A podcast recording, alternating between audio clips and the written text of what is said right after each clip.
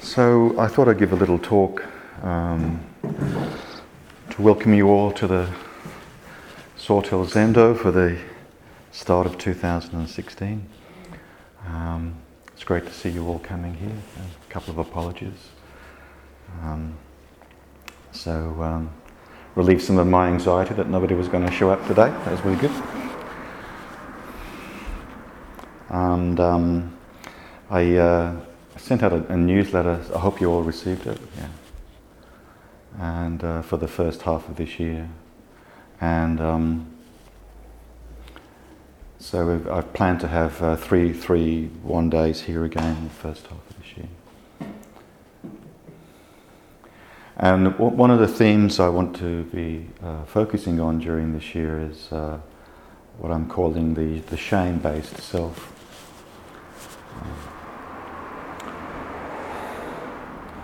Um, so, how, I mean, this, this fits into the uh, Zen Buddhist practice in the sense of when you know we think of suffering, uh, there are all different kinds of suffering that we can experience.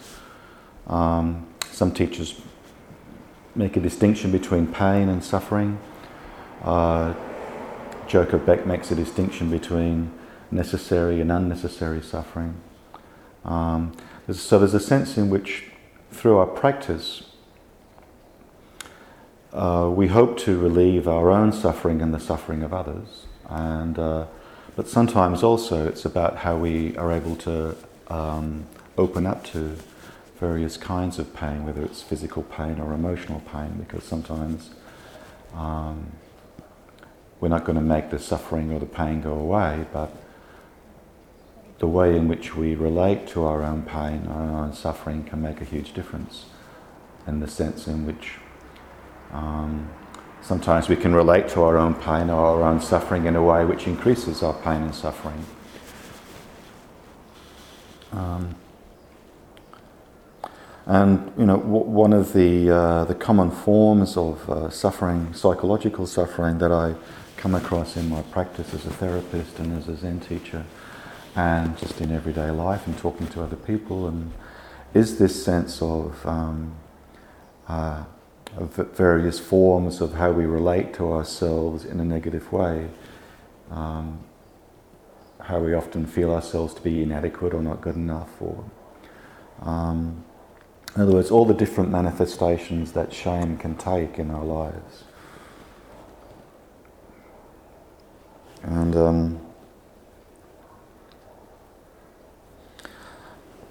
there's a, there's a, there's a story that has um, been told by many people about how the, when the Dalai Lama first came to the, to the West when he was younger. And he was addressing a group of um, psychologists and therapists, and uh, they were talking to him about um, self hate, the idea of how. And, um, and, and the Dalai Lama was very puzzled about that and just couldn't get his head around the concept of self hate because it wasn't something he'd been exposed to very much in his culture when he was growing up. Um, and it, and um, and you know the, the, the origins of it. Uh, so you know when we think of the, the, the, classical Buddhist story of when the historical Buddha, um, you know how he grew up in the palace where he was protected from the outside world by his um, king, the father, and um, and he had all the comforts and luxuries he needed. And when he went outside and sneaked out of the castle of the palace walls, he was he was confronted with cruelty and uh, um, poverty and um, all the various kinds of suffering we confront in the world.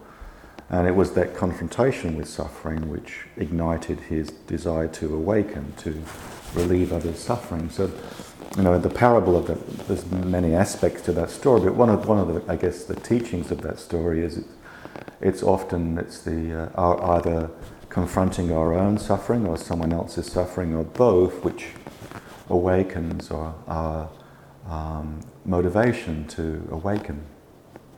Um, uh, uh, to, to relieve our own suffering and the suffering of others. And um, well, for some of us, it may be suffering through poverty, through cruelty.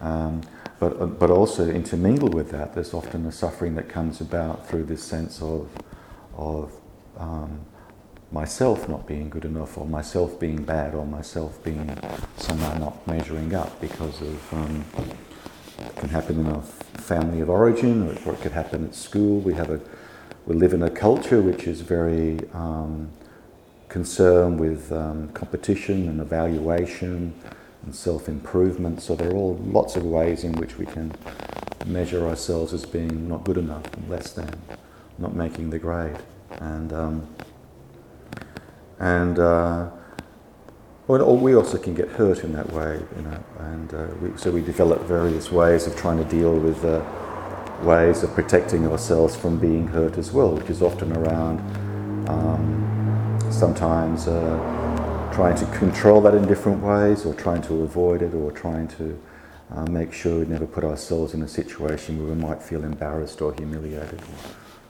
And, uh, and sometimes that means closing down our own uh, potentials and talents and our own light, so to speak. And um,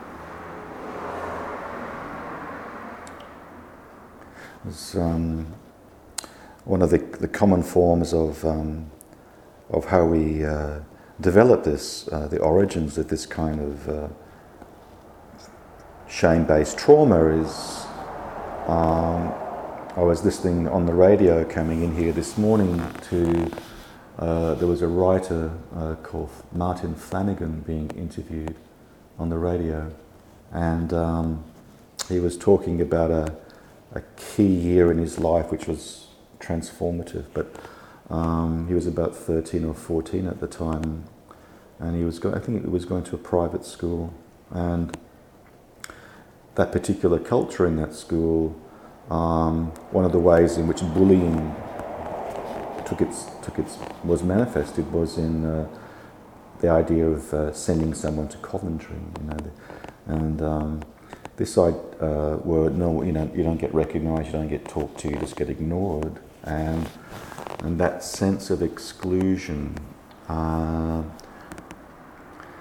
he, he equated the, the pain that he experienced from that treatment uh, so the, the only other pain he could relate that to was when he lost his daughter, in a, a three-year-old daughter who drowned in a pool, apparently. So you, you can imagine the, the intensity of that kind of pain. Um, to equate it to losing you know, your daughter being drowned. Um, so it's, it's, it's, you know, it's this pain that many of us experience, some of us more intensely or more frequently than others, but most of us at some point in our lives get, get exposed to that kind of uh, kind of suffering. And, um, and the, the, Zen, the Zen path and the path of mindfulness um, is um, one way in which we can uh, start to attend to that and how we can bring our awareness to that sense of our sensitivity in that area. And uh, simply by the very act of um, sitting in what we call zazen in Zen, or mindfulness meditation, just by the very act of sitting and uh, focusing, giving ourselves totally over to our breathing, to our experience of each moment, to the experience of the sounds. Um, by, by getting intimate with that sense of that awareness that's always present, that universal awareness that we all are, that, that hears the sounds, that, that feels the sensations, that feels the breathing. How, if we can totally give ourselves to that, then we receive back that uh, almost like, even in the simple act of paying attention mindfully, there's this, a, a, compassion can arise very subtly, but if we allow ourselves to totally give ourselves to that process, um, a sense of compassion for self can arise and compassion for others. Um, but also in our in our uh, Zen Buddhist practice, um, and also in secular forms of mindfulness. And people are recognizing the importance of as well as cultivating mindfulness, cultivating compassion, compassion for self and compassion for others. And um, the, the, foundation for compassion is, is mindfulness, is, is attention, bringing our attention to this moment. But then, um, and, and compassion can simply arise from doing that. But there are other ways of, um, of, of cultivating a compassionate mind and, and a compassionate attitude towards ourselves and others. And that is by allowing in and cultivating a sense of love and kindness to ourselves, as well as allowing in and accepting um, things like fear and loss and being able to be with that in a kind way as well. Even like when our negative voice or our negative self critic or our internal bully starts to operate and gets triggered in our lives. Again, we can't, we can't stop that from happening, but if we can bring our awareness to that and remind ourselves to respond with acceptance and kindness to that, it's gradually over time that turning on ourselves and attacking ourselves can diminish over time. And uh, one of the practices in Buddhism is called loving kindness. And um, so I'm just going to finish this talk today. We're, we're going to um, recite a little um, a variation on, on loving kindness um, that I uh, recently wrote. I'll just give you a copy of it.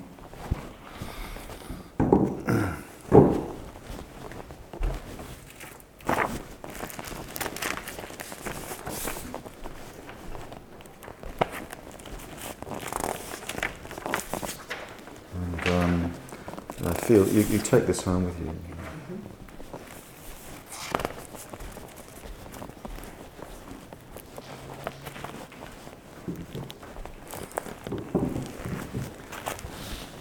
So willing, it's like a willing, to be willing, um, cultivating a sense of acceptance, allowance, allowing. They're, they're very related, you know, practices, and um, so we'll, we'll, we'll just recite this three times, I'll just um, use the bell, and um, then we'll start. So.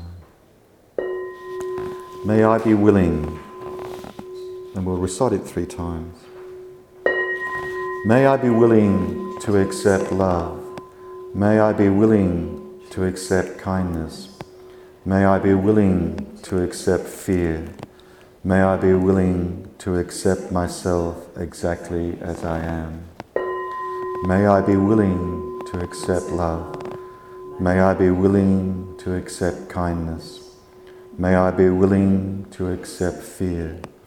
May I be willing to accept myself exactly as I am. May I be willing to accept love. May I be willing to accept kindness.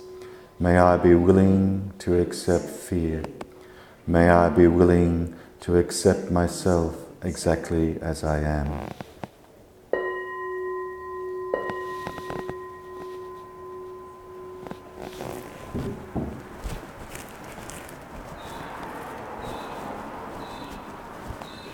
So, thank you. We'll just continue sitting for another 10 minutes and then we'll walk again.